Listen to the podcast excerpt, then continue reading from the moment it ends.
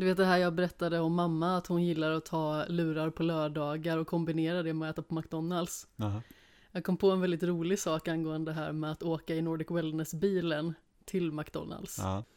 Nej men alltså att åka till en snabbmatsrestaurang i en bil från liksom hälsovärlden. Det känns ju väldigt absurt men det var väldigt roligt också för en gång så åkte vi hem ifrån någon form av eh, kick-off och vi hade också en annan kollega med oss. Och då ville hon ha en McFlurry Magnum. Och mamma, hon kan ju höra lite fel och eh, sa också väldigt fel när hon beställde. Så hon beställde en McFlurry Nam-Nam. Varpå vår kollega liksom får ett bryt, bara nej, nej, McFlurry Magnum. Jag undrar, jag undrar vad den här biträdet på McDonalds då hade tänkt så här att Vilken är den godaste McFlurryn så vi kallar den för McFlurry Nam Nam Ja men precis, men det roligaste är ju att Nam-Nam är också namnet på en kondomsort. Mhm. Ja, Ja. då så Jag har faktiskt en ännu bättre anekdot på det ämnet. Mhm. Ja men min kompis Jocke, som du har träffat tidigare. Ja. När han var liten så var han i livsmedelsbutiken med sin mamma. Och så i alla fall så kom de till kassan. Och så såg han liksom ett paket med namn-namn där. Mm. Så frågade han sin mamma så här. Mamma, vad är namn-namn för någonting? Det är inget du ska bry dig om, sa hon då. "Ja, Men mamma, jag vill ha namn-namn. Nej, det vill du inte. Varför kan jag inte få namn-namn, mamma? Då får hon ju liksom ett bryt då, hans mamma, och säger någonting i stil med Det är sånt gubbar har på snoppen! Ja. Fast det bästa är liksom hans comeback då, när han säger Mamma, kan jag få tuggummi istället?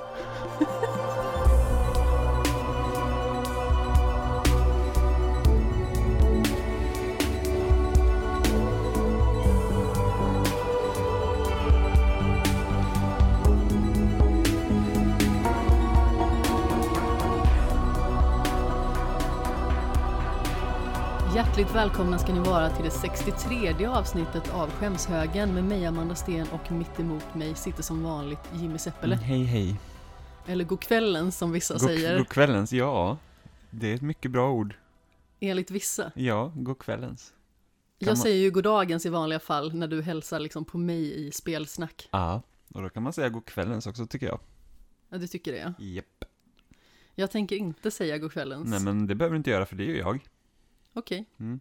God kvällens gratulerar. och, och välkomna ska ni vara Välkommen ska ni vara till lite behagligare väder i alla fall. Jag har känt det typ så här de senaste veckorna när det har varit så himla kallt. Alltså jag tycker väldigt mycket om kyla, men jag tycker inte om när hela kroppen typ känns som en frukostflinga. Och någonstans mellan 5 grader och 15 grader så är jag väldigt nöjd, för jag är väldigt varm av mig. Jag har ingenting emot svalare väder. Alltså jag tycker så här att ska det vara vinter då kan det lika bra vara så här 10 minus. Ja men alltså vädret har jag inga problem med. Problemet är liksom att man blir eh, torr som fnöske i huden och måste liksom smörja om sig. Eller man måste smörja in sig sju gånger om Smörja dagen. om sig. Ja, för att min kropp smörjer inte sig själv. Då måste jag smörja om mig. Nej, jag, blir, jag blir ju inte torr så att eh, jag har inga problem med kyligt väder. Ja, men jag har ju problem med, sen tidigare med typ böjväxteksem och sådana grejer. Mm. Så det är inte alls roligt. Och i synnerhet så börjar det klia och så på benen. Så då känner man sig inte alls nöjd.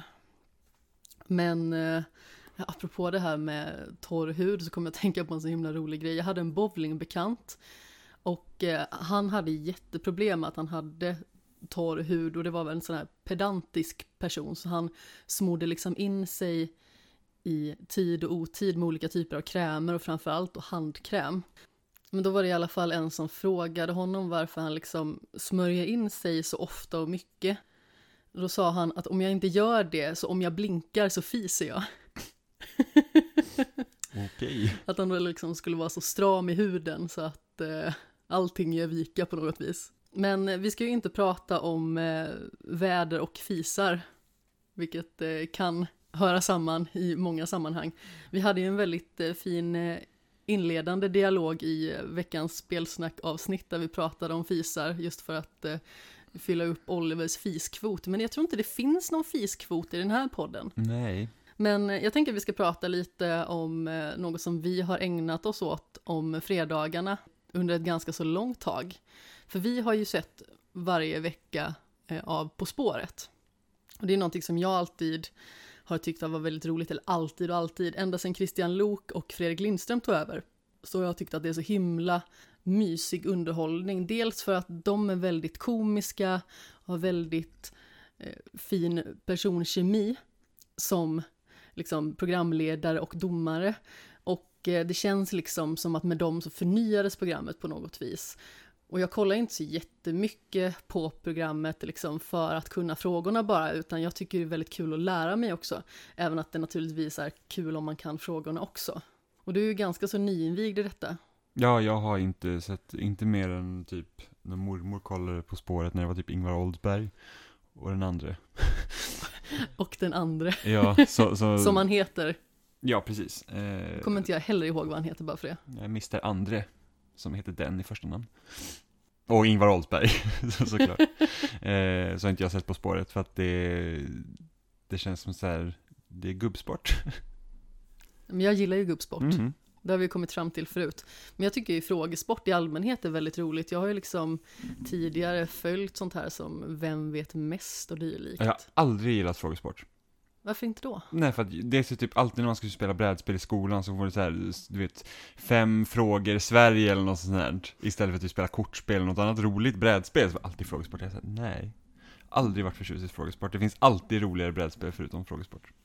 Jag har ju alltid mer varit förtjust i, alltså, det är jättetråkigt att säga typ jag gillar Monopol, men jag gillar Monopol. Eh, för- Monopol leder alltid till osämja Ja, det gör dock. det. Eh, men, men alltså jag tycker ju om, jag tror frågesport är så himla beroende också på, för det är, någon, det är något som du alltid måste förnya dig. Du, liksom, du kan inte spela typ Trivial Pursuit från 88 fortfarande och så här bara, mm, det liksom fattas ju flera decennier här av kunskap. Alltså man kan göra det. Det man kan men det är liksom det, inte det så är, himla rimligt för oss som är födda på 90-talet att spela det. Nej, för men då du- kanske man har missat ganska så mycket. Ja, och det blir lite tråkigt. Jag vet att jag fick ett eh, frågesportspel av Gustav en gång i julklapp, så här, tv-spelsfrågor, vilket var jättekul att liksom spela då. Men det är ju liksom snart tio år sedan. Och liksom, det har hänt jättemycket på tio år, så då är det inte aktuellt längre. Så därför har jag alltid varit förtjust liksom i andra saker. Jag har ju ett eh, Harry Potter Trivial Pursuit Mm, som jag vill spela någon gång. mm, Och jag har mm. hört att det ska vara väldigt svårt. Ja, men liksom, där har du också Harry Potter-trivia. Du har liksom sju böcker. Jag vet inte om filmerna ingår där. Jag har faktiskt ingen Eh, aning. Men om vi säger nu att den utgår enbart från böckerna. Det är de sju böckerna, det blir inte mer. Så att det är ett spel som du alltid kommer kunna spela om det baserar sig på de böckerna Ja, och det inte exakt. kommer fler böcker. Så det, det är lite skillnad. Det är Liksom. väldigt praktiskt på det viset. Ja. Men liksom när vi har typ spelat så här Throw Throw Burrito och Exploding Kittens eller typ spelar typ Finns i sjön eller liksom Finns, Finns i sjön är skittråkigt, men, men typ såhär poker eller någonting sånt, det, det är liksom, de spelen är ju alltid så. Det är liksom, det, det är inte som att det kommer ny kunskap ur dem, som det är för frågesport. Det, jag vet inte, jag, jag har aldrig varit förtjust i frågesport på det sättet. Alltså det finns ju en tidlöshet i bland annat Finns i sjön som du nämnde. Ja, jag vet, Finns i sjön var ett jättedåligt exempel för att det är fan pisstråkigt att spela Finns i Har du sjön. någon gång spelat Hugo? Nej, Det kommer jag ihåg att jag alltid spelade med min mormor när hon fortfarande levde. alltså kortspel. ja men Som man precis. kallar Hugo. Jag, jag kanske har spelat någon variant av Hugo, men vi kallar det inte Hugo. Om man, har säger så. tre kort och ska man samla på sig par liksom. Ja, Okej, nej, jag har inte spelat Hugo. Väldigt simpelt. Ja, Ja. men det är typ som Finns i sjön. kanske inte riktigt men eh, det är inte långt ifrån i alla fall. Nej. Det är samma typ av kortspel. Det är så pass lätt liksom att barn kan förstå det och spela Ja. det med sin mormor. Men jag tror det, det vi tyckte var roligast att spela var typ stress. Kallar man det. Jag tyckte inte om det, för att jag tycker inte om stress. Ja, men skitkul när det går fort, man bara slänger kort, kort, kort liksom snabbt på Nej, handen. det är jo, inte roligt. Jo, och vänd 10 och vänd 8 och Sådana har jag aldrig spelat. och det är jättemycket roliga kortspel. Ja, det kan man tycka. Typ Uno. Uno är kul. Och sen när man insåg varför det kallas Uno, det var liksom så här att jag kommer ihåg att när jag och min syrra, när vi liksom Uno, då tänkte man ju direkt på den här eh, intendenten från Rederiet som hette Uno. Tänk på Uno Svenningsson. Ja, så att eh, jag, jag tror till och med jag läst spanska i flera år innan det var så här att Uno är ett. Det är därför man, det heter Uno. Men jag tror att jag eh, upptäckte det på lika, eh, liknande vis. Bara det att jag har ju pluggat italienska istället. Grejen är ju att det är så basal kunskap egentligen. Så det var ju någonting som man kunde långt innan man studerade italienska. Jag har varit i Italien under väldigt många år. Alltså inte kontinuerligt då, utan eh, främst på sommaren då vi hade ett specifikt ställe som vi alltid åkte till. Då har man ju liksom lärt sig väldigt basal italienska och liksom kunna beställa, kunna räkna och sådant. Men eh, det slog mig väldigt sent liksom att det faktiskt hette Uno och inget annat.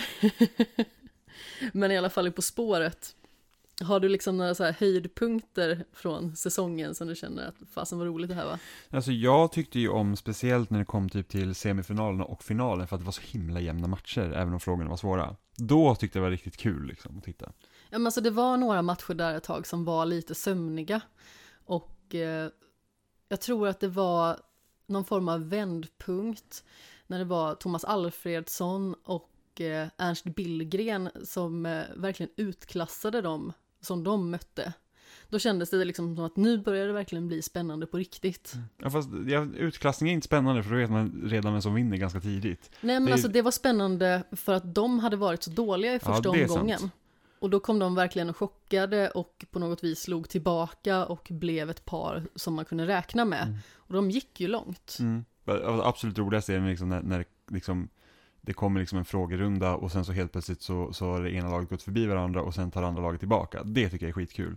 Eh, för att då blir det liksom spännande. För att jag själv är inte jättebra så här på trivia och sånt. Alltså, Jag kan ju typ inga svar på de här frågorna. Man, typ så här, man läser typ andra som har tittat på spåret i hela sitt liv och de har typ ja men jag tog den här på åttan och sen tog jag nästa på tian och man så bara ja jag, jag tog den när typ när jag hörde liksom domena laget gissa, då bara ja men det är det nog för det låter ganska rimligt men jag har ingen aning liksom. Eller typ när, när här, fyra svenska resmål i den här säsongen utgick från Hallsberg, en sträcka som man ändå åkt ganska eh, förbi många gånger, och man sa bara vad är det där? Så att ja. Det var rätt så kul dock att eh, sista svenska resmålet i finalen var i Gnosjö. Det har ju varit ganska mycket. Ja, där har inte jag varit, även att jag liksom har hållit till söderut i Sverige ganska mycket. Mm, alltså jag kände till när man såg tågstationen vid Gnosjö. Det var ganska kul. Ja, och den kunde ju inte jag direkt, utan det var ju du som tog den. Jag är ju en sån här dryg person som verkligen vill stoltsera med när det faktiskt går bra för mig. Ja, men jag, eftersom jag, jag vet ju redan att jag inte kan så mycket så då är det så här bara, att, ah, det får gå. Men alltså jag har ju liksom ljusglimtar, det är liksom inte det att jag sitter och kan allt. Eh, som den typen av personer som min pappa är till exempel, som är så himla allvetande och har koll på så himla mycket. Och han för ju liksom protokoll själv varje vecka över hur mycket poäng han får. Och han skickade till mig efter att finalen var, var klar att han vann. Men det hade ju varit ganska kul liksom att köra den här eh, tyst kupé och sen så ha den här Duolingo-appen med, så att man liksom tävlar själv. Men det är bara det roligaste jag tycker med programmet, det är ju faktiskt när lagen eh, kommer, ja precis, och kommer fram till vad det är för svar. För att det är så att, Man kan ju säga så himla mycket tokigheter Ja. och sen så händer det en massa galna saker emellan och eh, sen så har vi liksom Christian och Fredrik psykbryt på något vis där de skrattar åt dem som tävlar eller brister ut i sång däremellan och allting får liksom en mycket bättre kontext om man ser allt. ja, alltså för det jag tyckte var roligast i, ehm, i den här säsongen, det är ju, det var ju när, ehm, jag vet inte vad hon heter, men jag tror det var Henrik Dorsins fru, Emma Dorsin tror jag hon heter. när de blir jag osäker. När de liksom bollade fram ett namn, som de skulle, ett efternamn som de skulle gissa på. Och de bara, ja vad kan det vara? Och sen så typ hade de typ första delen av namnet och så skulle de typ ta ändelsen och så bara, "Ah, men vi tror det här och så var det rätt. Det var ju helt bisarrt. Ja, de värpte verkligen fram. Ja. Hanna Dorsin heter hon för Ja, skull. Hon det- tävlar ihop med Emma Molin. Ja, och det var ju liksom helt, alltså det var ju bara så här att hur är det möjligt, alltså hur är det möjligt? Så det var rätt så kul. Ja, men alltså väldigt osannolika saker kan ju hända. Alltså när vi såg den sista retur för säsongen, det är ju liksom den när eh, de ska avgöra vilket årtal det är. Och så får de liksom någon form av så här smygledtråd inför det hela, att det är ett historiskt årtal. Och då säger du så här innan frågefilmen börjar, jag tänker på 1945. Och då lutar jag mig tillbaka och säger lite drygt, Ja, det första jag tänker på är 1066, slaget vid Hastings. Och vad är oddsen på att det faktiskt är 1066 som de eftersöker? Jag höll på att gå ner i spagat. Ja, det var faktiskt väldigt roligt. Ja, Det var så himla bisarrt. Det har liksom hänt liknande gånger tidigare när man har liksom gjort någon sån observation. Eh, väldigt smal observation eller liksom bara flöjtat in någonting. Men eh, jag, jag tror att jag har två stycken tior den här säsongen som eh, liksom är mest signifikanta. Jag tror den ena var Linköping. Då har jag för mig att eh, det var liksom någon form av ledtråd som sa något i stil med att han bet sönder marken. Och då kopplar jag direkt till Lars Winnerbäck som jag liksom har lyssnat på sedan jag var liten och han har ett album som heter Söndermarken.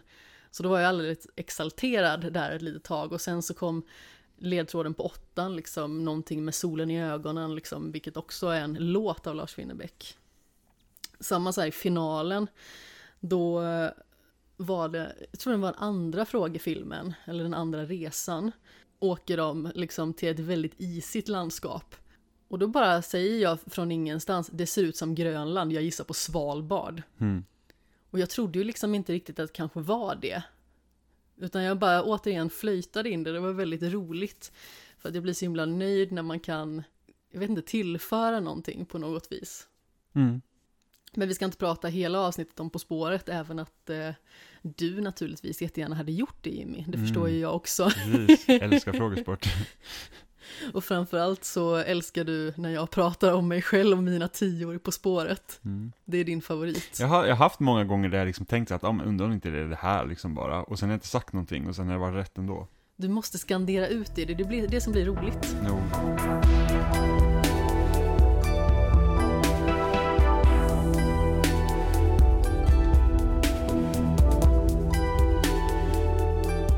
Men vi ska ju prata om eh, populärkultur i vanlig ordning hade jag ju tänkt. Och eh, vi har ju sett en del olika typer av filmer och serier som vi ska prata om dagen till ära. Och en film som vi glömde att prata om förra gången, det var ju The Dig. Och eh, The Dig är ju ett historiskt drama om en utgrävning på den brittiska landsbygden. Eh, och det var ju den välbärgade kvinnan Edith Pretty som eh, spelas av Carrie Mulligan som anställde en utgrävare vid namn Basil Brown spelad av Ralph Fiennes för att han skulle undersöka några former av liksom mystiska kullar på hennes mark som eh, liksom vittnar om historiska skeenden. Vad tyckte du om den här filmen Jimmy?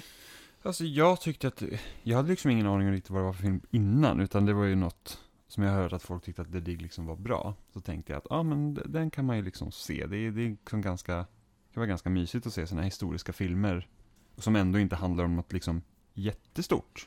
Ja men precis, alltså den utspelar ju sig, vill jag minnas, 1939 och det är ju precis när kriget bryter ut egentligen. 38. Ja, den utspelar sig 38, det är precis innan Mm. kriget bryter ut. Men det är liksom, det är liksom i startgropen om man säger så. Att något kommer liksom ske. Ja, Eh, men alltså an, an, annars, jag, jag, jag tyckte det var en helt okej film. Jag tycker att den är ganska typisk för den här typen av film.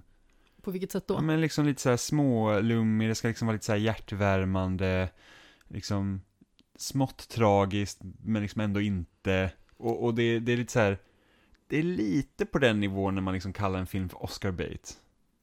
Nästan som att det är liksom så här, det tar en liten historisk det visar någonting fint och sen så är det liksom, alla tycker den är bra. Alltså jag nappade ju på det betet i så fall, för jag Ja. tyckte att den var otroligt finstämd. Det var ett skådespelargalleri som jag uppskattade väldigt mycket. Jag tycker alla gör väldigt bra prestationer. Vi har ju bland annat eh, Lily James då, som spelar en ung kvinna som kommer dit med sin väldigt mycket äldre man. Och de ska också liksom vara med på den här arkeologiska utgrävningen ihop med eh, en eh, väldigt pompös herre spelad av Charles Phillips. Och det visar ju sig att deras äktenskap här inte riktigt är som det ska. Och tycke uppstår mellan Lily James karaktär och Johnny Flynns karaktär. Johnny Flynn som då spelar Ediths kusin. Nu kommer inte jag ihåg eh, exakt vad han heter i eh, filmen. Rory Lomax. Du sitter här med IMDB antar jag? Ja, absolut. Jag kommer aldrig ihåg namn. Ja men precis, och jag tycker ändå att eh, det finns väldigt många fina stunder, alltså de har det ju inte jättelätt. Eh, och det känns ju ändå som att den här filmen visar att man kan vara väldigt välbärgad som Edith då är i det här fallet. Och ändå vara miserabel och ha det jobbigt för att hon är ju sjuk. Hennes man har avlidit, hon har en ung son och det visar ju sig att om hon blir sjuk igen så riskerar hon att dö. Mm. Så det är liksom väldigt tungt på det viset. Och eh, hon vill väl göra det här som någon form av sista önskan. Just för att det är någonting som har varit med henne eh, ända sedan sin barndom. Mm. Men samtidigt, alltså jag tycker nog, alltså, vad ska jag säga, det mest alltså, det spännande liksom, tråden här tycker jag ändå är Ralph Fiennes som kommer då in och ska få göra den här liksom, utgrävningen på hennes marker. Eh, för det är det vad liksom, till stor del filmen handlar om. Men han är liksom ingen, han är ingen akademiker, han liksom har ingen utbildning egentligen så som många andra har som senare kommer liksom in i bilden. Utan han är bara en riktig nörd. Ja, precis. Han är en, liksom en gräventusiast, om man säger så. Eller arkeologentusiast och han liksom har lärt sig... Spadentusiast. Ja, och han har ju lärt sig att gräva liksom själv. Och liksom det här med att han får det här jobbet är liksom väldigt stort för honom. Han tar det väldigt stort allvar och sen då, vad är det, något museum som får liksom nys om den här utgrävningen. Liksom han hittar ju det här gamla vikingaskeppet. Eh, så då kommer ju de dit och liksom de nästan förkastar honom. Och liksom De han, försöker ta över. Eh, och, och får ta över eh, utgrävningen eh, och puttar honom åt sidan liksom. Och det, det är ju väldigt liksom sorgligt faktiskt. Ja men det är ju det. Men det är också väldigt fint i att Iris verkligen sätter ner foten i att det är honom som hon har kallat dit. Och hon vill att han liksom ska leda det här. Mm, ja, precis, och det, är liksom, det, det är ingen film, alltså det får ju liksom en, en, en ljusning såklart. Och jag tycker att Ralph Fiennes eh, rollprestation är väldigt bra, liksom sån här eh, gum, gulliga gamla gubben liksom som bara vill gräva i jorden typ. Ja men exakt. Och han gör ju i sedvanlig ordning alltid bra rollprestationer, precis som Carey Mulligan, precis som eh, Lily James också. Jag har aldrig sett henne göra någonting som liksom skulle vara kackigt på något vis. Mm. Sen har jag inte så jättebra koll på henne i allmänhet, men jag tycker också hon gör en väldigt fin Mm. roll. Och framförallt liksom som eh, kvinna med ett sådant mansdominerat yrke. Men jag tänker att vi ska gå vidare till den filmen du har sett, för du har ju sett The Theory of Everything. Ja, precis. Eh, som jag velat se jättelänge. Jag fick den av min syster i julklapp något år. På DVD. Så därför blir det att jag inte På har sett den. DVD! Jajamensan, så då blir det så här, aha. Jag har den också på DVD. Mm, det har du säkert. Men nu var den på Netflix, så då såg jag den där. Eh, Hur många kvällar och nätter tog det för dig att se den? Det tog mig inte så lång tid faktiskt. Jag tror det bara tog fem kvällar eller någonting sånt. Och se den. Jag såg ju typ halva filmen. Nej okej, jag såg 20 minuter i första svepet och sen så har det tagit länge. Jag såg den faktiskt på jag kunde inte somna efter jag hade vaknat och gått på toa en natt, så att då, då satte jag på den och såg klart den faktiskt. Eh, och det är också en sån här film som att, den känns också ganska typisk liksom Oscar-baited, att visst det visar ju liksom Stephen Hawkings unga liv och speciellt relationen med hans fru. Eh, för det var ju liksom fokuset i den här filmen, inte så mycket vad han faktiskt har gjort, eller gjorde, även om det liksom... Vetenskapligt liksom. Precis, det tog ju med det här liksom med, med svarta hålen och liksom det här med att det som jag tyckte var ganska kul i filmen var det att det som han dis disputerade på var ju liksom det här, hade han någon teori som han senare slog ner på. Liksom hans, sen när liksom hade ny forskning så var det så här, att ja, men jag vill motbevisa mig själv för att jag hade fel. eh, vilket jag tyckte var ganska kul. Men, men största fokus är liksom relationen med hans fru och liksom när han får då um, ALS. Exakt. Eh, och liksom det här med att oh, han får bara liksom, ja men du kommer liksom vara död inom två år för att din kropp kommer bryta ner dig och liksom han, och hon väljer liksom ändå att vara med honom. Eh, så att det är liksom den relationen och liksom hur, hur de hjälps åt och får liksom andra människor in i sitt liv som hjälper dem för att det är väldigt jobbigt för henne själv och liksom, hon måste ta hand om honom helt och hållet liksom. Han, Ja, men alltså successivt så blir ju han försvagad på alla Ja, punkter precis. förutom mentalt. Precis, eh, och sen så... Eh, jag kommer inte exakt ihåg vad som hände nu, men det gör någonting så att han... De måste operera hans hals. Vilket gör att han kommer inte kunna prata längre. Så att liksom, det är ju bara en sån här grej som det går... Det, liksom, det blir ju stadigt sämre hela tiden för honom, eh, liksom hälsomässigt. Eh, och det är jobbigt både fysiskt och psykiskt såklart. Inte bara för honom, men också för henne. Eh, och... Och på något sätt, så att jag, jag vet inte egentligen så mycket Steven, om Stephen Hawking personligen, så jag har ju sett honom typ Big Bang Theory några gånger. Eh, för att han gjorde gästskådespel där, liksom på något sätt att, Han var väldigt rolig när han blev intervjuad av John Oliver också i Last Week Tonight. ja, ja men precis, och det, tycker jag är någonting som lyser igenom filmen, att hans humor liksom lyser igenom. Trots att det blir väldigt jobbigt för honom så är det liksom, han har alltid glimten i ögat oavsett om han föreläser eller liksom försöker liksom få eh, sin forskning finansierad eller något sånt. Utan det är alltid det här så att ja, det är lite lustigt, men det här är roligt för att. Eh, Det är framförallt väldigt roligt hur besviken han blir när hans datoriserade röst är på amerikansk engelska. Ja men precis, och sen så bara, ah, det, det får vara så helt enkelt. Eh, och att han liksom lyckas, även om det liksom läget är så jobbigt så lyckas han att ta liksom upp sig. Nu gjordes den här filmen innan han dog till och med, så det blir liksom ingen, det är ingen minnes... Eh, det är ingen film som är typ någon form av minnesgrej, eh, utan det är ju liksom bara så att, ja ah, men här har vi en person som liksom har eh, kommit över eh, stora hinder. Eh, och sen gör ju faktiskt... ehm, Filmen kom väl 2014 och han dog 2018 va? Ja, precis. Ehm, så att det var ju liksom inget så åh, det här är liksom... Det här är vad han lämnar efter sig, utan det var typ så att, ja men Det här är hans liv. precis, så här var det jobbigt för honom. Och Eddie Redmayne gör en jättebra roll, och det gör ju också Felicity Jones som hans fru då. Det är väldigt många otroligt bra brittiska skådespelare som är med. Absolut. Sen så är ju också en sån här film, precis som The Dig då, är att den känns väldigt så här Oscar Bate-aktig. Liksom att, åh gud vad jobbigt det är för den här människan. Eh, och därför liksom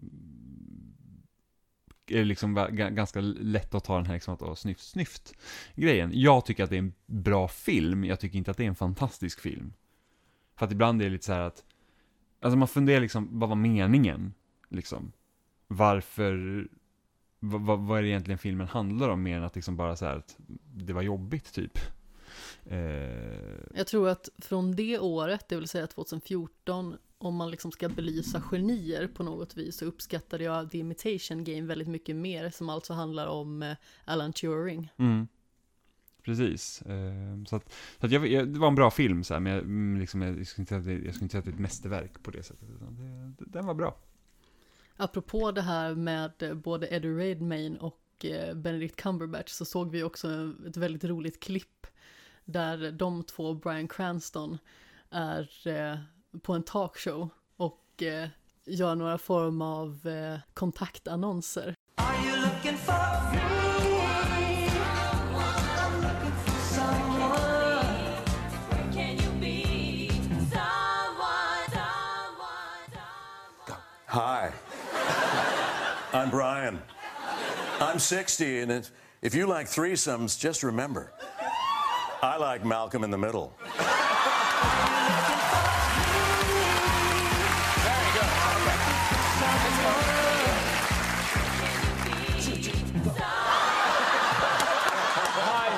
Uh, I'm Eddie. I'm 34. And if you're looking for a fantastic beast, I know where you'll find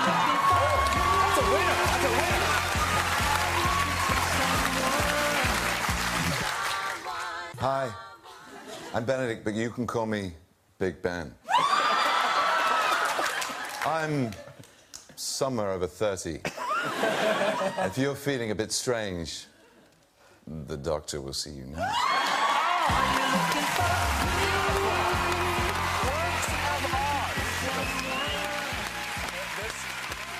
That is going to guarantee that we would all have stayed single. Har du något mer att säga om eh, The Theory of Everything? Mm, nej. Jag kom på en väldigt rolig grej dock, att det var ju en eh, skådespelare som är med i den här filmen som heter Harry Lloyd. Och då frågade jag dig, känner du igen den här killen? Du bara så här, han är lite bekant, det är något liksom lut med honom, jag känner igen hans ansikte. Varpå jag säger att det är Viserys Targaryen från Game of Thrones. Ja, det kändes ju verkligen jättemärkligt. Ja, men eller hur? Alltså i synnerhet i och med att han spelar sig extremt osympatisk och ondskefull liksom i Game of Thrones. Mm, men han har ändå ett utseende som man känner att man borde känna igen. Men liksom, Han har väldigt speciellt utseende. Ja, men jag antar att det var just för att han är brunhårig här och på riktigt. Och inte blond. Så att, och man tänker kanske inte liksom att få se honom där heller. Så att det, Ja men precis, det känns liksom som en oväntad kontext om man bara har sett honom i den serien tidigare. Det var samma sak när jag såg honom i eh, serien Marcella. Kände jag också sådär, fasen jag känner igen den här snubben. Och då googlade jag naturligtvis och då såg jag ju att det var han. Men jag tänker att vi ska gå vidare till en serie som vi såg för ett litet tag sedan, en miniserie som heter Deadwater Fell. Eller som den heter på svenska, En mördare bland oss, vilket låter som typ alla kriminalare någonsin. Mm. Och det handlar ju om att det är en tragedi som drabbar en småstad i Skottland. När nästan en hel familj bestående av två vuxna och tre små barn brinner inne och eh, avlider. Mannen då, spelad av David Tennant, som kanske är den liksom mest kända skådespelaren i det här eh, kriminaldramat, eh, överlever för att en polisman lyckas eh, rädda honom ur flammorna när han liksom klättrar in via ett fönster. Och eh, senare så blir då frun, Kate, misstänkt. Och eh, det som är tanken här då är att eh, i och med att hon har en historia av eh, psykisk ohälsa så tros hon ha drogat hela familjen inklusive sig själv med insulinöverdoser och sedan själv då startat branden. Mm. Den här var inte så bra som jag trodde att den skulle vara. Nej, det här är också liksom en sån säger så bara, vad var liksom, vad var meningen lite så? Ja, jag var väldigt besviken. Alltså när jag såg kriminaldrama och David Tennant bredvid varandra, då kittlade det till någonstans i kroppen naturligtvis, för att vi har ju tidigare sett Broadchurch, som jag tycker är en fantastisk serie, alltså i synnerhet både första och andra säsongen, men även tredje.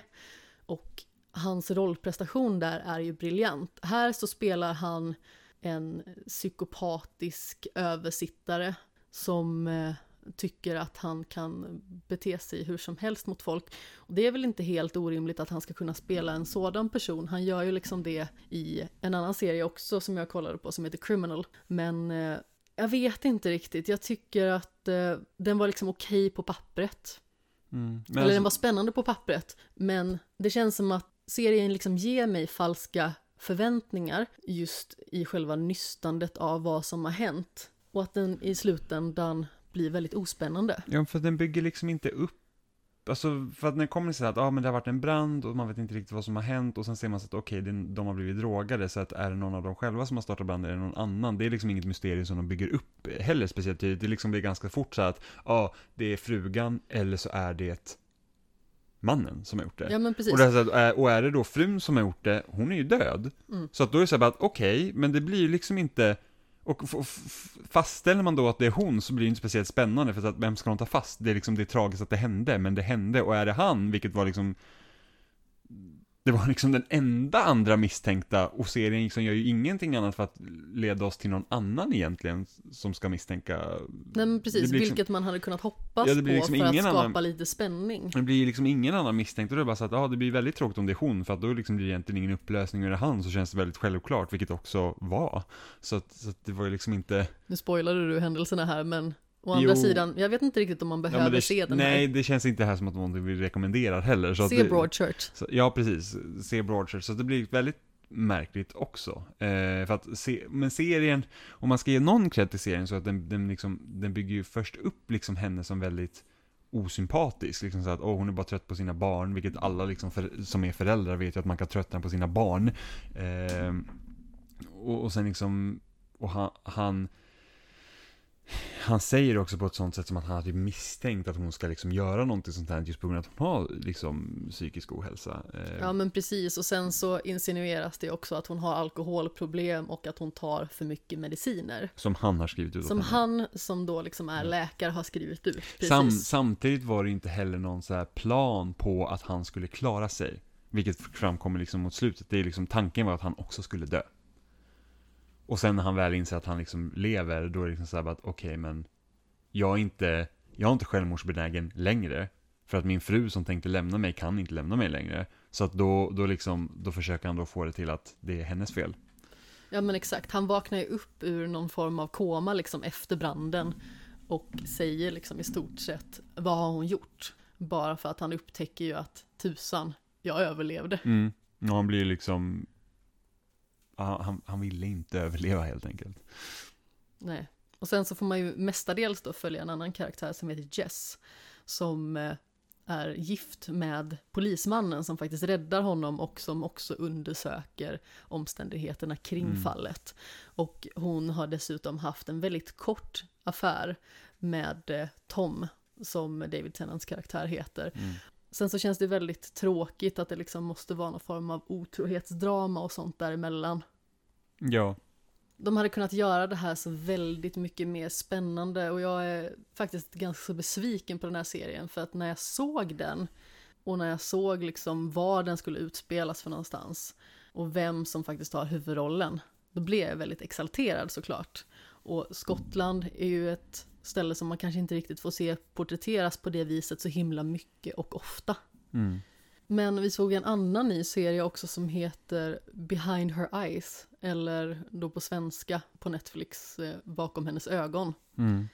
Vilket handlar om en ensamstående mamma som heter Louise som möter en mörk och mystisk främling på kvartersbaren en kväll när hennes kompis fått förhinder. Tycke uppstår och de skiljs åt med en kyss. Eh, Dagen efter kommer hon till jobbet och det visar sig att den här mannen då, David, är hennes nya chef, tillika psykolog på den mottagning där hon jobbar som assistent.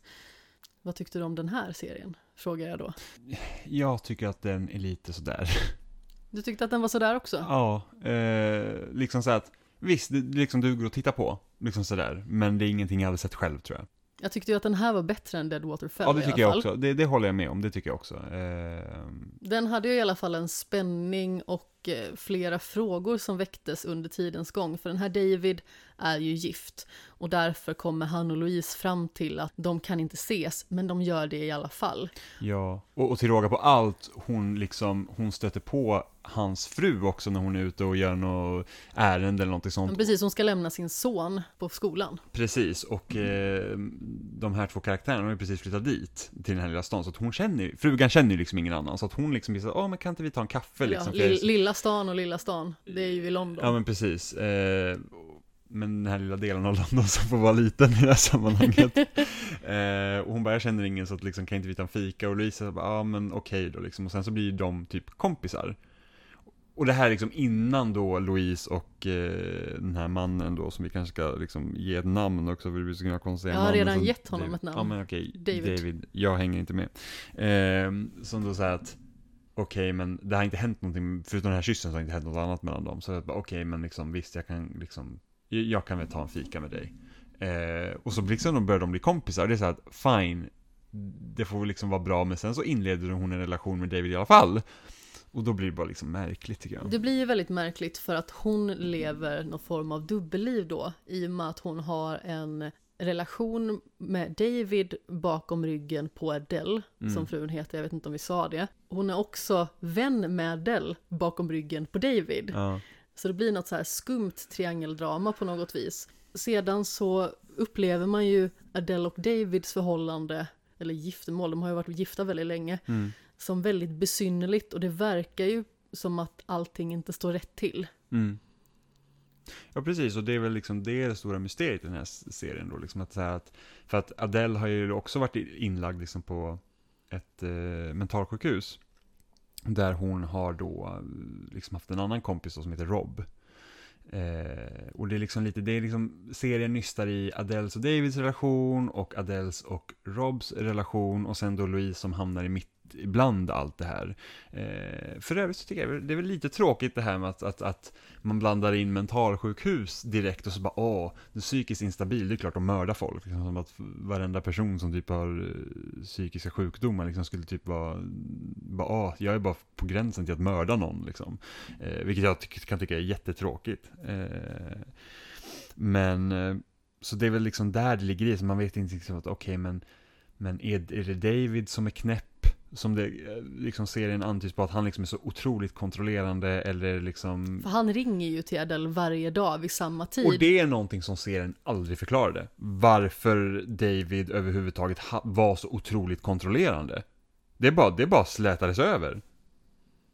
Det var liksom en del av mysteriet först, liksom att okej, man- det är därför man kan misstänka att David kanske inte riktigt är den här typ Drömprinsen. drömprinsen som man först kan utge sig för, men liksom det är bara glömt, serien bara så att, ja ah, men det är bra för då kan vi väcka misstankar mot David och sen så bara, man har ingen aning om varför han gjorde det mot Adele.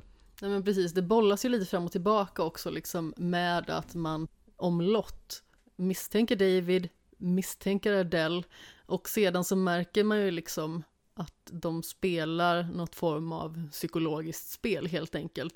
Och man undrar ju hela tiden varifrån det kommer. Ja, och jag började ju liksom nysta i det där, liksom att, för, att, för att vi hade väl läst någon beskrivning som kunde typ hinta om vad det kunde vara. Jag vill inte säga det, för att jag tror att man ska gå in i den här serien med att veta så lite som möjligt. Ja men precis, men i alla fall så hade det ju på en beskrivning av serien sagt att den skulle vara övernaturlig på något vis. Ja, och då, då började jag liksom säga att okej, men då, då kan det bero på X, Y eller Z, varför liksom han skulle då var så kontrollerande. Men det blev liksom ingenting av det. Så att då, då är jag såhär att okej, då är David en skit, oavsett. För att han har liksom ingen anledning till att vara så kontrollerande. Om det inte typ visar sig typ att okej, Adele är typ alltid självmordsbenägen så han måste liksom hålla koll på henne så att inte hon liksom gör någonting farligt för henne själv. Men så är det ju inte. Liksom, för då behöver inte man ringa klockan två varje dag. Precis som Tom i den förra serien så skriver han ju också ut antidepressiva mediciner Mm. till sin fru. Och man undrar ju liksom vad grejen med det är. Ja, Och det är liksom vad man tror då för att kontrollera henne och hålla henne i schack. ja, och jag listar ju typ ut vad serien, alltså liksom, jag listar ut hur det låg till innan. Och då tänkte jag att okej, men då måste Davids beteende bero på det här. Och det gör inte det.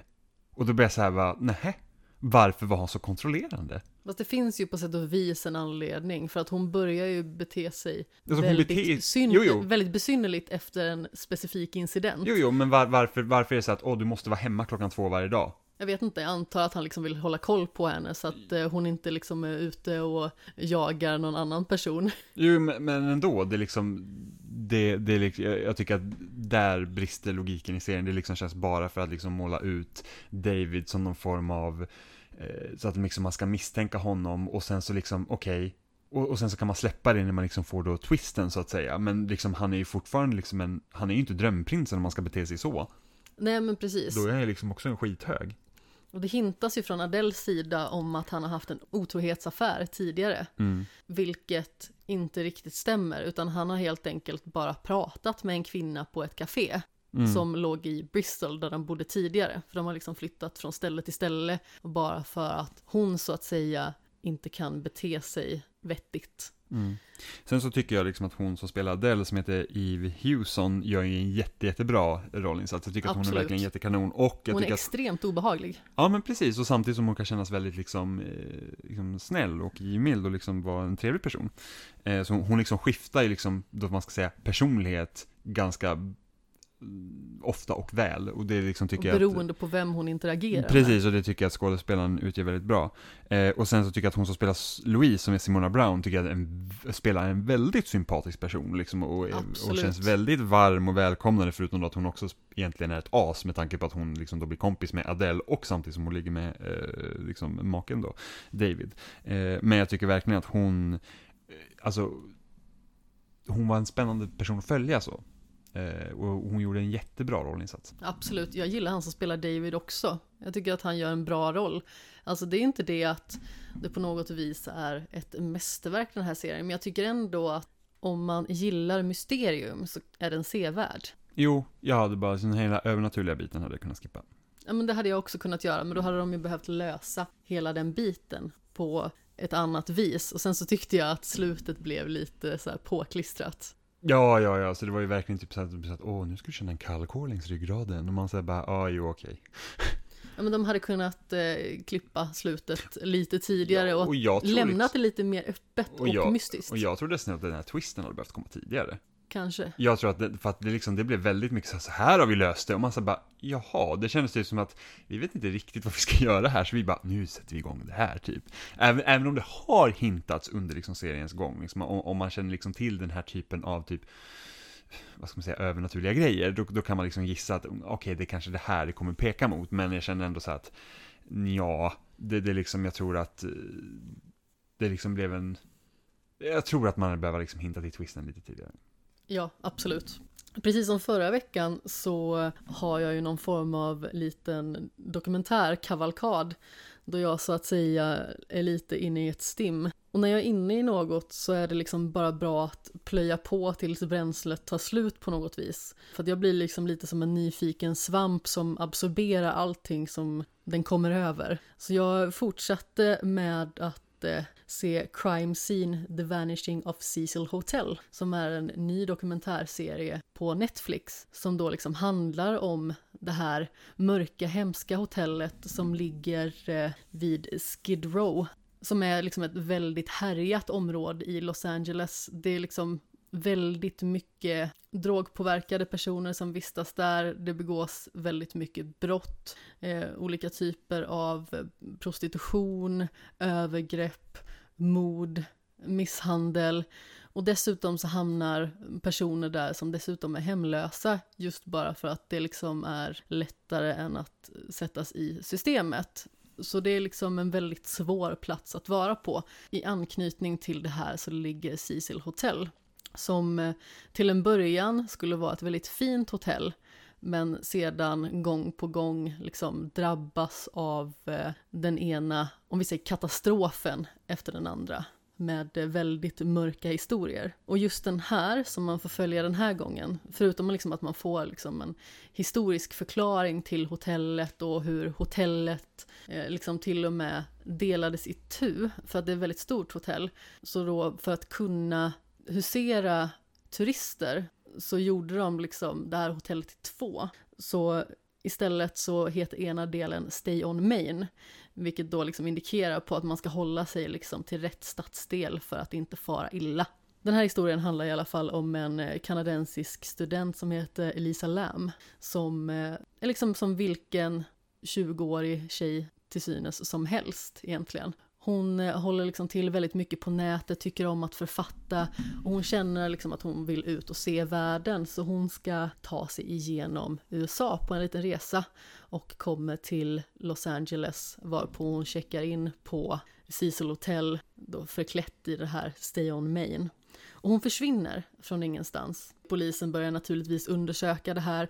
Det visar sig att hon har haft kontakt med ett tjejgäng som hon också har bott med, men hon har betett sig lite märkligt. Och efter det har liksom ingen sett henne. Och man får se en övervakningsvideo Eh, det är väldigt bristande övervakning på det här hotellet, men den här videon liksom skulle kunna hinta om, så här, är det något övernaturligt? Vad är det som egentligen händer? Och det börjar spekuleras när den här filmen släpps då. Hon står liksom i hissen, hon gömmer sig, hon ser stressad ut, hon gör märkliga handrörelser, hon trycker på alla knappar, hon går ut i hissen, hon kollar runt. Ja, men som sagt, har ett väldigt suspekt beteende. Och sedan så börjar det naturligtvis undersökas då från massa nätentusiaster som är nyfikna på det här fallet. För det kommer ju liksom alltid den typen av personer när sådana här saker sker. Som då liksom startar en grupp och då i sin tur börjar liksom kolla på den här filmen. Är det någon som har manipulerat tiden och datumet? Man kan liksom inte riktigt se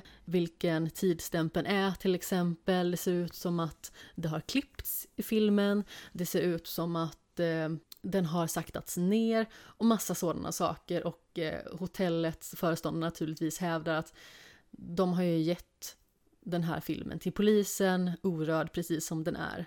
Inga konstigheter. Och naturligtvis så börjar man ju fundera vad som kan ha hänt, om det finns liksom någon form av konspiration i det här, för det är liksom någonting som finns bakomliggande också. Och en sån oskyldig person som dessutom hamnar i centrum, blir väldigt sympatisk att följa och vilja finna. Men till slut så hittas hon i alla fall i en vattentank på taket. Det verkar ju som att hon aldrig har lämnat Cecil Hotel, vilket då skulle kunna leda till att hon har tagit liksom brandstegen upp på taket. Och hon hittas naken och eh, flytande i den här tanken helt enkelt och alla, i synnerhet de på nätet, tror ju att eh, det har rört sig om brott. Vilket liksom inte är så märkligt, jag menar det är en väldigt ordningsam flicka som helt plötsligt bara försvinner i det här liksom skumma området under märkliga omständigheter och så vidare. Men sedan kommer det också fram liksom via mer kontakt med hennes familj att eh, hon har en historia av psykisk ohälsa, hon är bipolär, hon går på diverse mediciner. På något vis så skulle det kunna vara att hon faktiskt har slutat eh, medicinera under resan som hon liksom gör på egen hand. Eh, men många tror ju fortfarande att hon har stött på någon på vägen som har frihetsberövat henne eller eh, har bragt henne om livet på något vis. Och folk blir verkligen helt besatta. det som är det mest galna i den här serien egentligen, det är liksom att det, det är en man som spelar black metal, som eh, folk börjar tro har liksom skrivit musik om hur han mördar henne. Så de börjar liksom skicka massa hotelser till honom. Han får allt liksom ifrån liksom hot om att han ska sättas fast, han blir eh, naturligtvis utfrågad av polisen, han blir eftersökt, han blir mordhotad och så vidare. Och sen så visar det sig liksom att han har inte gjort någonting och han var liksom inte ens i närheten av Los Angeles när hon försvann. Eh, Bara det att han hade varit på Cecil Hotel, men en helt annan gång. Så eh, det är väl också ganska så intressant att se hur det kan liksom bli sån här kollektiv eh, internetbesatthet på något vis. Jag vet inte, har du liksom upplevt det i något annat fall eller någonting som du har sett? Alltså det, ibland har det liksom dykt upp saker på typ sociala medier, när typ så här streaming eh, personligheter har typ försvunnit från typ när det har varit någon mässa eller något sånt de inte fått tag på och sen har det liksom blivit ganska upphaussat för det liksom blir ju Alltså det är alltid bra att det finns liksom en, en, en vilja att hjälpa till eh, som, som medmänniskor liksom försöker få tag på. Men, men ibland tror jag också att vissa människor, de, liksom, de tycker om dramat mer eller mindre, så de liksom, de liksom haussar upp sig i onödan. Ja men precis, Liksom de man- vill göra mysteriet mycket större än vad det egentligen är. Ja, liksom så här typ att åh, det blir panik på en gång. Ja. Istället för att liksom ta det lugnt och så blossar det upp och sen så liksom kommer det ut på ryktesvägar och, och, liksom, och sen så är det liksom personer som inte alls har någonting med det här att göra som liksom också liksom trissar upp det ordentligt. Att, Ja men precis. Och det verkar ju som att eh, de här personerna inte riktigt förstår vilken skada de kan skapa genom att vara så fast beslutna vid att det liksom ska vara ett mord. Och de börjar liksom anklaga polisen att de skulle undanhålla någon form av information och inte veta hur de liksom sköter sin utredning och sådär. Och det är naturligtvis så att visst, det kan finnas korruption. Eh, alla är liksom inte perfekta på sitt jobb och så vidare. Men det blir liksom in i absurdum. De accepterar liksom inte på något vis att hon kanske helt enkelt bara råkade ut för en olycka. En väldigt sorglig sådan naturligtvis. Sen så vet man ju inte om någonting annat kan ha hänt, man vet inte om det liksom skulle kunna varit någon annan person där, men det verkar liksom inte vara så troligt. Sen så är det väl så också i och med att hon är ju liksom en person som är liksom väldigt nära ett idealt offer på något vis. Att hon är ung, hon är liksom oskuldsfull, hon är liksom bara ute efter att se något form av äventyr i världen. Och eh, då skulle det komma någon form av eh, stor skurk som rövar bort henne. Eh, och det blir ju naturligtvis väldigt lätt att eh, sympatisera med det. Det gör ju också att personer inte heller skuldbelägger lika mycket. Alltså vi pratade ju om Yorkshire Ripper förra gången till exempel, där det är sånt enormt skuldbeläggande just bara för att det visar sig att någon av de mördade kvinnorna är prostituerade, så gör man ett antagande att alla är det. Eh, och så lägger man så otroligt stor skuld på de här personerna för att de är inte idealiska offer. Just för att de har inte liksom den oskuldsfullheten. Om, om vi tar liksom ett exempel där med Yorkshire Ripper så var det ju en ung student liksom som blev mördad och hon framställdes ju då som oskyldig av polisen men alla är ju oskyldiga. Det är ju bara det att folk får någon form av vanföreställning om att det är provocerat bara för att de potentiellt skulle vara prostituerade. Vilket de i många fall absolut inte var heller, utan det är någonting som liksom har blivit fabricerat av polisen. Så eh, det handlar ju väldigt mycket om hur offret ses i det här fallet. Och jag tror att folk hade nog inte varit lika engagerade om det hade varit en annan typ av person som inte var lika försvarslös på det sättet. En person som behöver räddas, om du förstår vad jag menar. mm. Jag har också sett The Staircase som handlar om författaren Michael Peterson som ringer larmcentralen angående att hans fru Kathleen har råkat ut för en olycka och trillat ner för trapporna i deras hus. Senare anhålls han för mord och eh, därmed så splittras också familjen. Det är en ganska stor familj. Eh, från ett tidigare äktenskap har han två söner. Dessutom när de bodde i Tyskland under 80-talet så tog han in två stycken adoptivdöttrar för att deras far hade dött några år tidigare. Och dessutom så dog deras mor. Så han adopterade dem eh, och sedan så när han blev tillsammans och gifte sig med Kathleen så hade hon också en dotter. Men det som blir väldigt mystiskt då ganska så fort i den här det är ju att den här modern till adoptivdöttrarna hon dog också vid en trappa. Så naturligtvis så tar ju åklagarsidan upp det och eh, de väljer till och med att eh, göra en ny obduktion för att kunna fastställa vad det är som har hänt. Eh, han hävdar ju att det förstnämnda var en hjärnblödning och att det andra då som skedde 2001 Eh, skulle ha skett av en olycka, att hon trillar ner för trappan. Sen finns det liksom bevis som åklagarsidan lägger fram om att hon skulle ha blivit slagen i huvudet flertalet gånger och även strypt. Vilket naturligtvis väcker stora misstankar. Det finns också en väldigt stor mängd blod i trappan och hon dör liksom slutligen av blodförlust. Och när de undersöker själva blodspåren så pekar det liksom mot en viss typ av våld. Han eh, åker dit. Eh, han sitter i fängelse i åtta år där han eh, då har börjat känna av sitt eh, livstidsstraff. Efter ett tag så kommer det liksom fram nya bevis då att en SBI-agent som heter Dwayne Deaver har falsifierat bevismaterial till åklagarsidans favör. Inte nödvändigtvis först i hans fall då, för det är inte det det kommer fram i, utan det är ett tidigare fall från 90-talet där det är en man som har suttit fängslad i 17 år för ett brott som han då till synes inte har begått. Och därmed så släpps han på fri fot. Och de tar ju upp det här för att kunna se till att eh, Michael Peterson blir frikänd. För han hävdar ju hela tiden sin oskuld. Alltså det finns ju att man är skyldig och ej skyldig.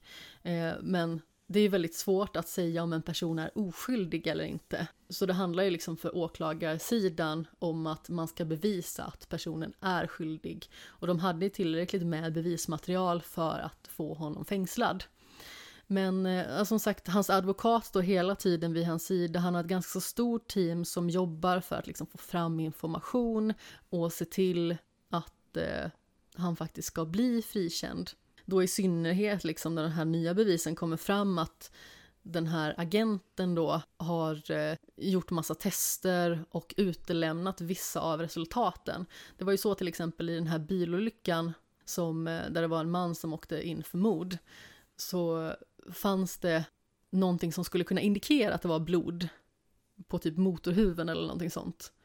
Eh, och då gjorde han ett test som indikerade på det, men han gjorde ett annat test som istället sa att det inte var blod, men han utelämnade det bara för att han ville liksom då förmodligen sätta dit den här personen för han var övertygad om att den personen var skyldig. Och eh, det har tydligen hänt i otroligt många fall. Jag tror att det var i ett 30-tal fall eller någonting sånt som han liksom inte hade agerat etiskt riktigt. Men det här fortsätter och fallet pågår liksom under så himla lång tid och naturligtvis den här splittringen i familjen som jag talade om tidigare. Eh, systrar är ju helt övertygade om att eh, han har mördat deras syster. Trots att folk liksom säger att det är den idealiska familjen, det idealiska äktenskapet. Men det kommer ju även fram sådana saker som att eh, Michael är bisexuell och har hållit till på en eh, manlig eskortsida. Där han liksom har bestämt möte med en ung man där de ska ha sex. Det tycker de på något vis är bevis för att han skulle vara skyldig för att han utger sig för att vara någon annan än han egentligen är. Och jag tycker att det är så himla fult i den här rättegången. Alltså jag vet inte riktigt vem jag ska lita på eller vem jag ska tro på alltid i den här rättegången. Men jag tycker verkligen att det är så otroligt vidrigt när de utger homosexualitet för att vara liksom något fult och smutsigt. Och att eh, Kathleen då, frun, absolut inte skulle acceptera det. Och att hon skulle tycka att det var vedervärdigt. Och det är ju någonting som, som gör att det brinner till i en. Jag skulle kunna tänka mig att det är så att hon fick reda på att han var liksom, hade då en affär med någon man och sen inte accepterat det och för att han sk- liksom inte ska komma ut så har han ihjäl henne. Jag antar att det var det de spelade på. Ja men förmodligen. Mm. Det är väl så tanken är. Men jag tycker att det är så himla fult att bara för att man är homosexuell så är man helt plötsligt en helt annan person. Och att det liksom är synonymt då med att vara liksom en oren person, en lögnare. Alltså det, det blir så himla vidrigt så man satt ju liksom där och själv kände sig smutsig när man kollade på det och deras liksom eh, anföranden. Men sen så, han verkar liksom vara en hal jäkel också, har väldigt svårt att lita på det han säger och eh, hans advokat gör ju liksom ett eh, solitt jobb och eh, vrider och vänder hela tiden på fallet. Så det är jättesvårt att säga om man faktiskt är skyldig eller oskyldig. Och det är ju någonting som man förmodligen aldrig kommer att få veta heller. Till slut så, jag tror att det var 2017, alltså 16 år efter att eh, Kathleen hade dött, så eh, gick han in i en sån här så kallad Alford plea. Vilket enligt beskrivning är en plädering där en åtalad erkänner ur ett juridiskt perspektiv men fortsätter att hävda sin oskuld. Då blir det ju istället ett dråp som han blir så kallat skyldig till då. Men i och med att han hade suttit av sitt straff plus hade varit ute då med fotboja under ganska så lång tid så eh, var han fri att eh, lämna rättssalen efter att eh, det här dokumentet hade erkänts. Du kollar ju lite på den med ett öga. Vad tror du? Eller tänker du? Oh, jag har faktiskt ingen aning. Och eftersom jag inte har sett allting heller så är det svårt för mig att säga. Men alltså det, det verkar ju finnas grunder att fälla honom även om den här eh, SBI-agenten hade liksom i andra fall. Jag håller med. Alltså hur kan man skada sig så illa genom att trilla ner för en trappa? Precis, det var ju det som var den största grejen, att skadorna liksom stämde inte överens med att falla ner för den trappan. Exakt. Det var liksom alldeles för grova s- skador för att liksom, för att vara ett fall. Ja. Och sen så är det ju väldigt mystiskt också att just den här eh, kvinnan vars barn han sedan adopterade dog, jag tror att det var 1985, liksom 16 år tidigare, på ett liknande vis. Och det skulle ju kunna på många vis indikera att han har gjort det här förut, att han eh, på något vis är en återfallsförbrytare, eller liksom att hon dog på det viset. Om han faktiskt tog Kathleens liv så tänkte han att den här personen dog på det här viset av den här typen av skador. Då kanske jag kommer undan med att iscensätta det på det här viset. Så har jag tänkt i alla fall.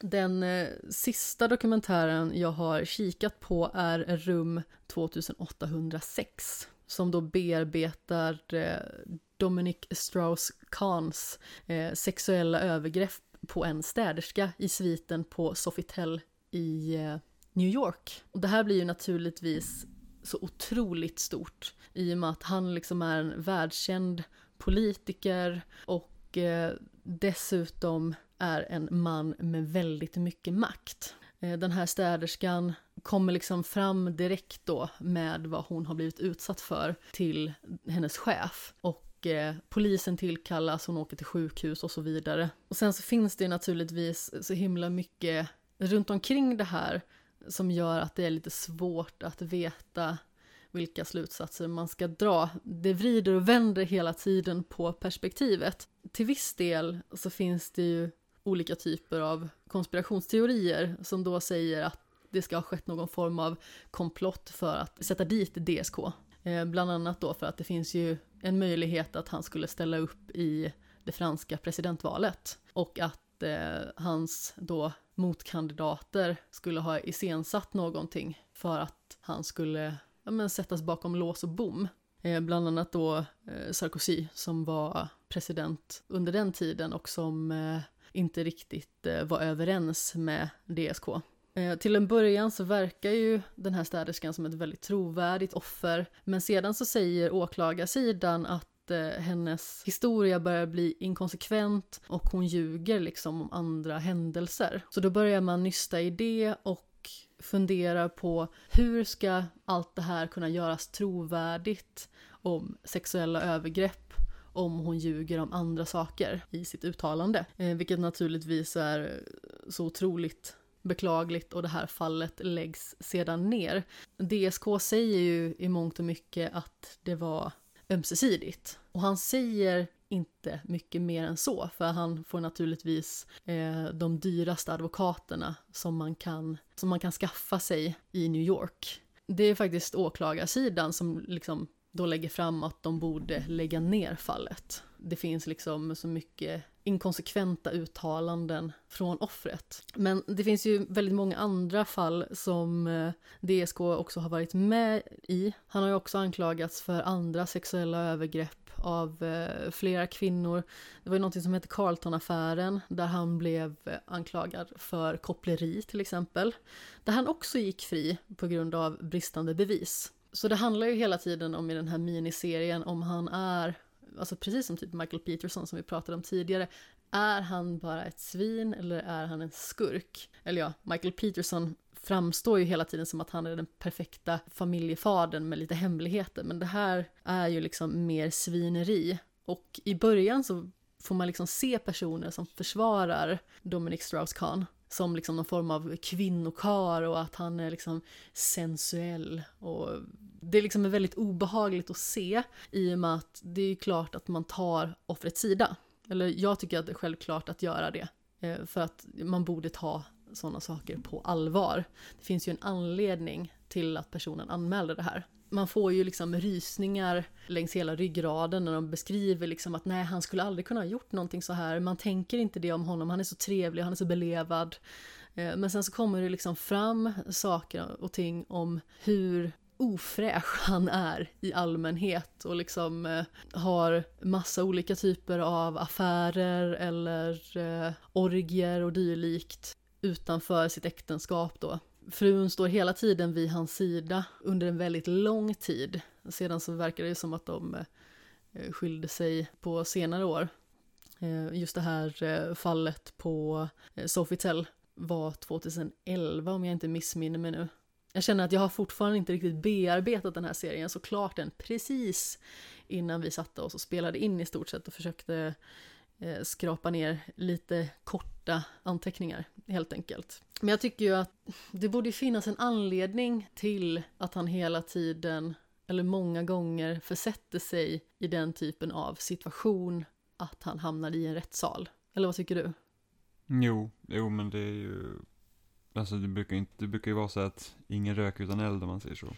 Nej men exakt. Och om det faktiskt skulle vara så att det är en komplott då känns det väldigt långsökt i många fall kan jag tycka. Så det är väldigt svårt att säga vad det är som har hänt men hon fick väl någon form av upprättelse till slut tror jag. Eller upprättelse, upprättelse. Men hon fick i alla fall ett väldigt stort skadestånd. Jag har för mig att det var på 1,5 miljoner dollar eller någonting. Det verkade ju som att hon egentligen ville fortsätta rättsprocessen mot honom. Det fanns alla möjliga typer av konspirationsteorier kring det här. Liksom att hon skulle ha blivit eh, anlitad då för att förföra honom, att hon skulle ha varit prostituerad. Alltså det är så himla många spekulationer kring det här fallet. Oavsett vad man vet och inte vet så känns det som att man kan dra slutsatsen att eh, han är liksom en svinig typ. Mm.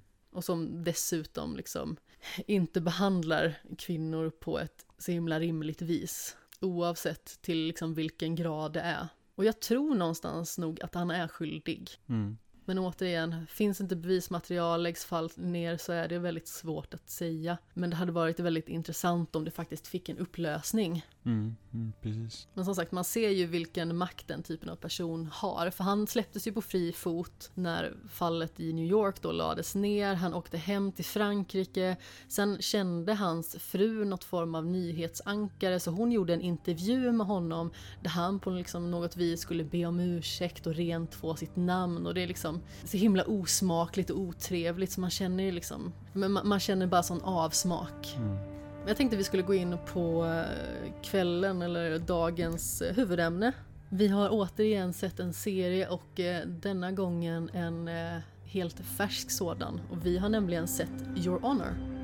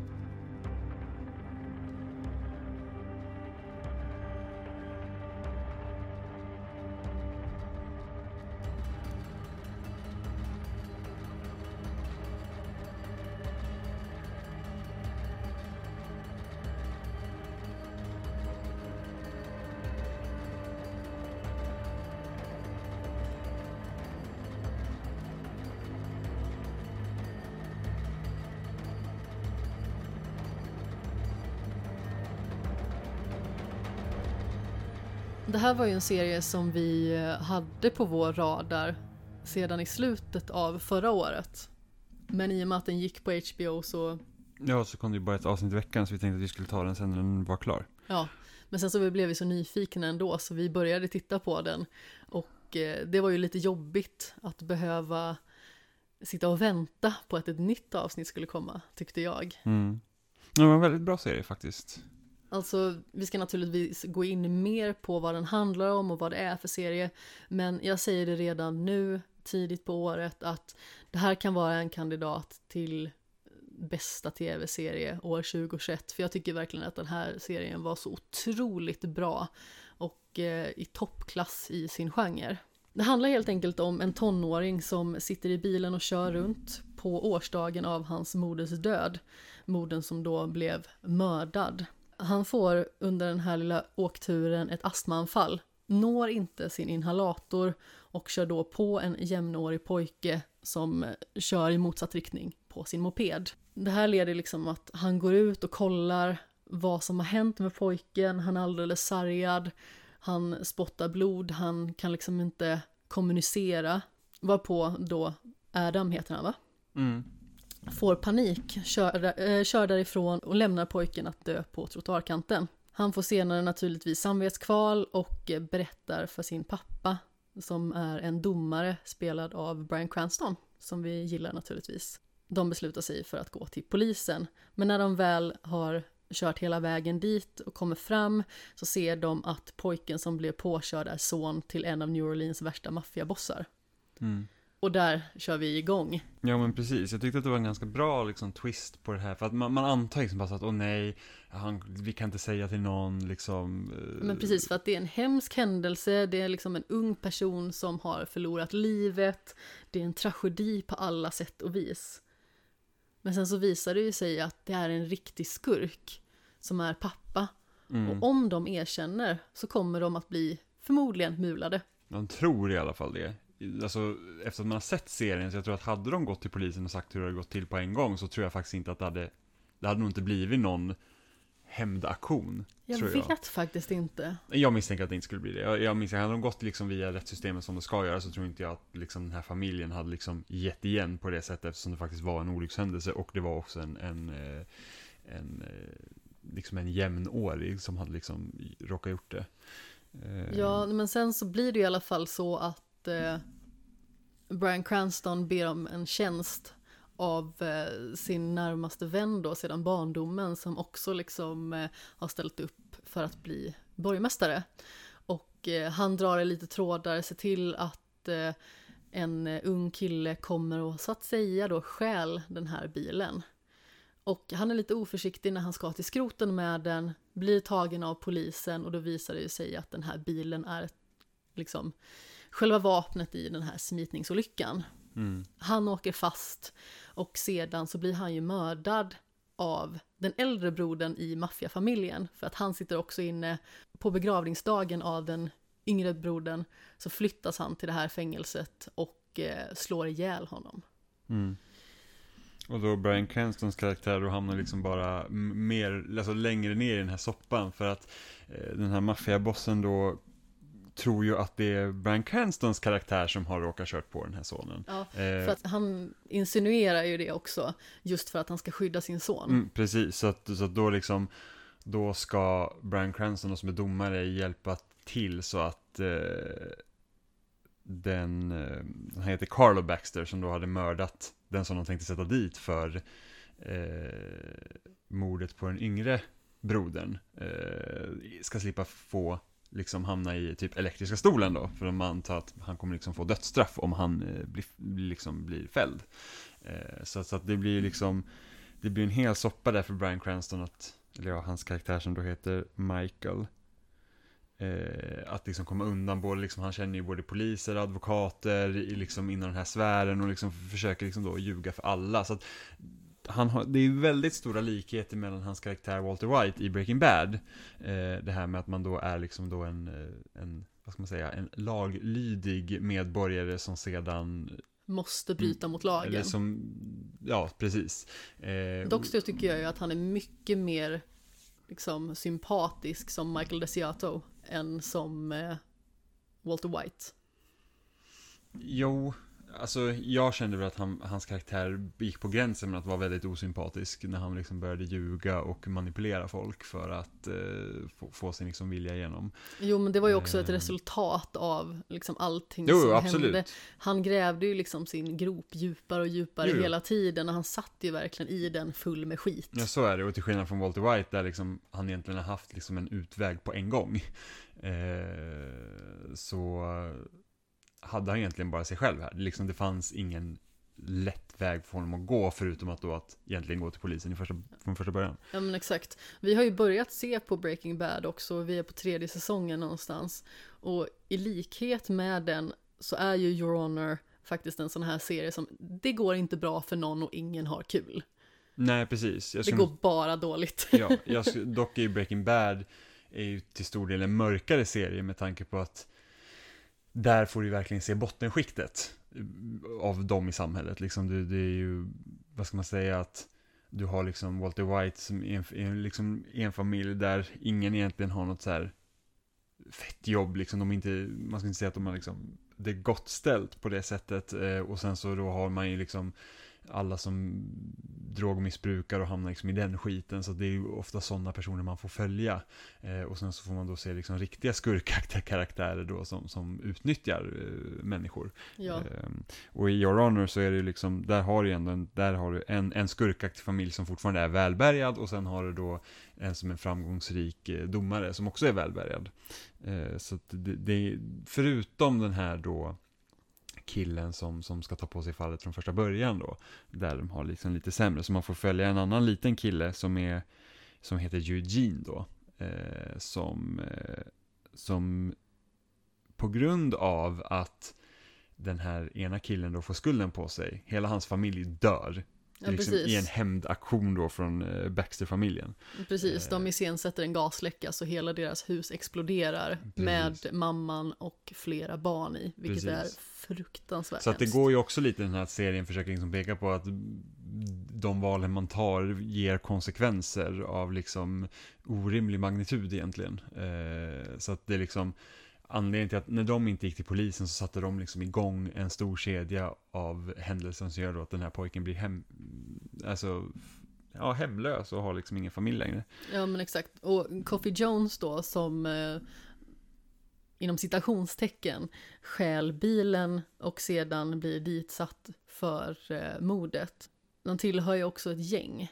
Så det blir ju liksom väldiga spänningar mellan Baxter-familjen och det gänget. Det gänget som jag tyvärr inte kommer ihåg just nu men jag för mig att det är någonting på det.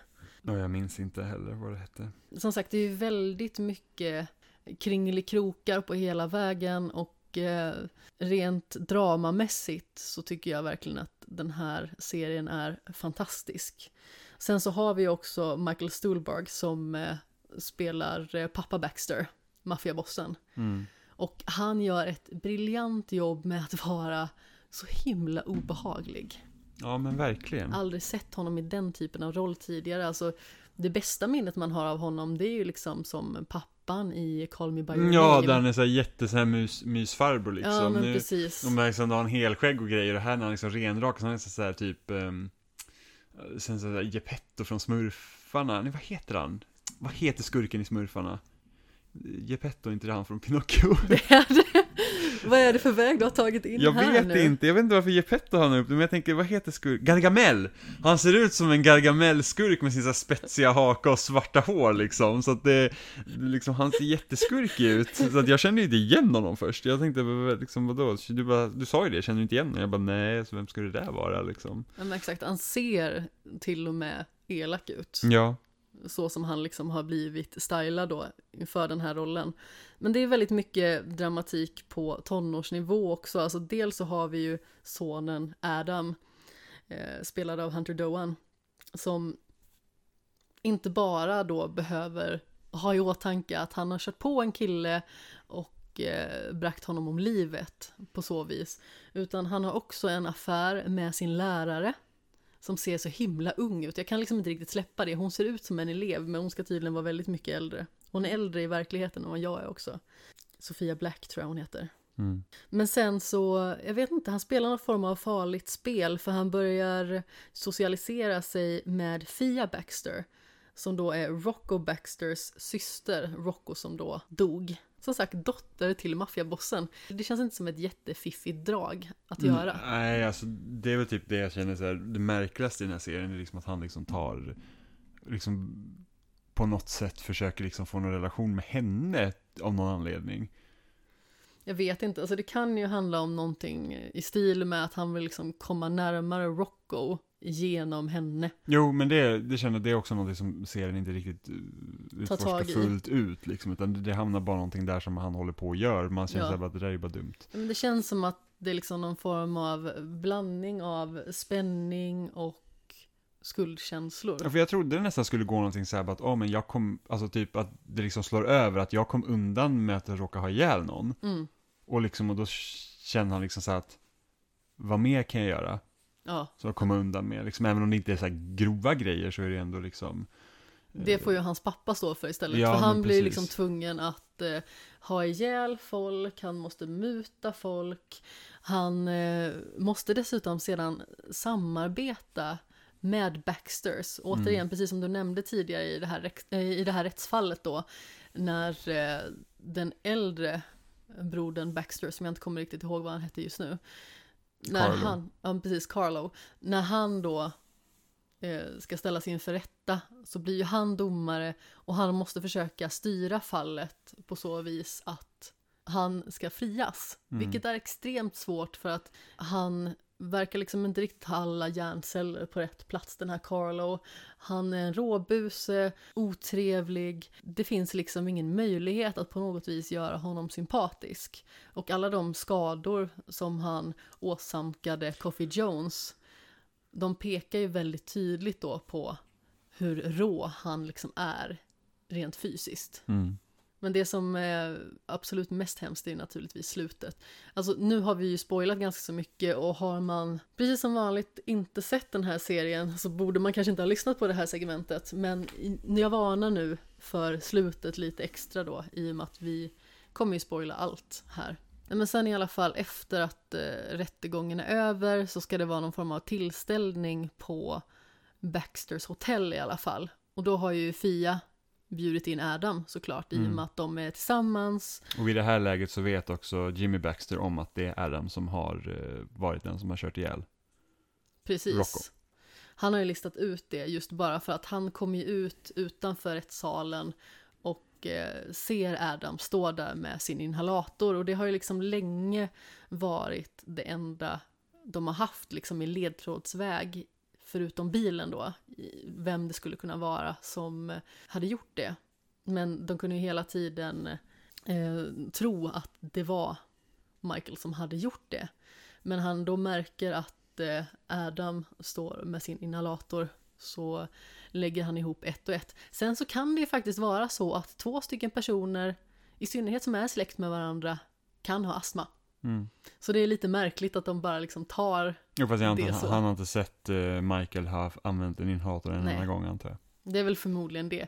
Jag bara liksom kom att tänka på det, att det finns nog fler än en person som kan ha inhalator liksom, av olika anledning. Men, så i alla fall så kommer ju Adam till det här eh, hotellet. Jimmy Baxter har fått reda på att det är han som är mördaren och han säger liksom att att eh, du får skynda dig hit för jag tänker mula honom. Han springer dit i ilfart och blir naturligtvis inte insläppt. Samtidigt som han är där och gruffar med vakterna så kommer Eugene som då har tänkt att skjuta eh, Carlo Baxter för att han mördade hans familj och eh, även Kofi i fängelset. Och eh, han eh, siktar fel och skjuter Adam i halsen. Ja. Jäklar vilken mörk vändning det blev. ja, men det var verkligen en, en vändning som var lite märklig.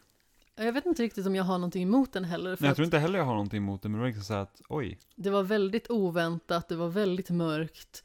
Men jag tycker ändå att eh, det, liksom, det knyter ihop säcken på ett väldigt bra sätt Mm. i en serie som man aldrig får må bra i. Mm.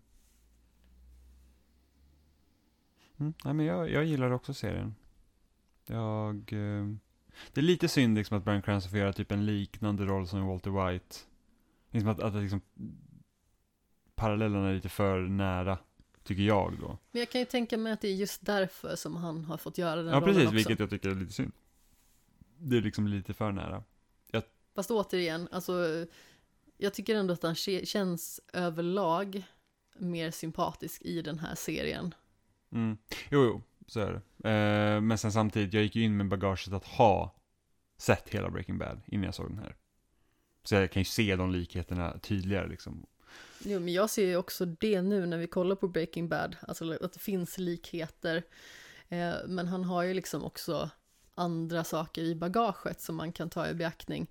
Återigen, hans fru blev mördad för ett år sedan. Hon har dessutom haft en affär, eh, vilket sonen inte vet om. De måste liksom leva med att eh, deras fru respektive mamma blev bragd om livet på det viset och att det aldrig uppklarades och sånt. Har du något mer att tillägga om Your Honor innan vi rundar av för dagen? Nej, inte direkt. Men då tänker jag att eh, vi säger som så att eh, skämshögen så kan man hitta på sociala medier i form av snabla skämshogen på Twitter och Instagram. Finns på Facebook, finns på Wordpress och eh, naturligtvis kan man mejla till skamshogen.gmail.com. Vart hittar man dig Jimmy? Jag skriver om spel på loading.se och jag pratar om spel i spelsnack. Jag pratar också i spelsnack och eh, dessutom så skriver jag likaså på loading.se. Man kan hitta mig på Twitter och Instagram på snabel och kapten Sten, Sten med två E, ifall man skulle vilja följa mina vardagligheter och eh, textskrivande och dylikt där. Ja, vad ska vi göra? Säger vi puss i ljumsken kanske? Vi säger hej då. Du kommer alltid vägra att säga puss i Ja. ljumsken. Precis. Jag i, Vadan detta ljumskhat? jag, minns i, eh, jag minns i Teletubbies att man kunde räkna ut vem som skulle vara sist och säga hej då om man hade sett vilken ordning de kom upp eh, när det började närma sig slutet. Så nu är det dags att säga hej då. Puss i ljumsken. Nej.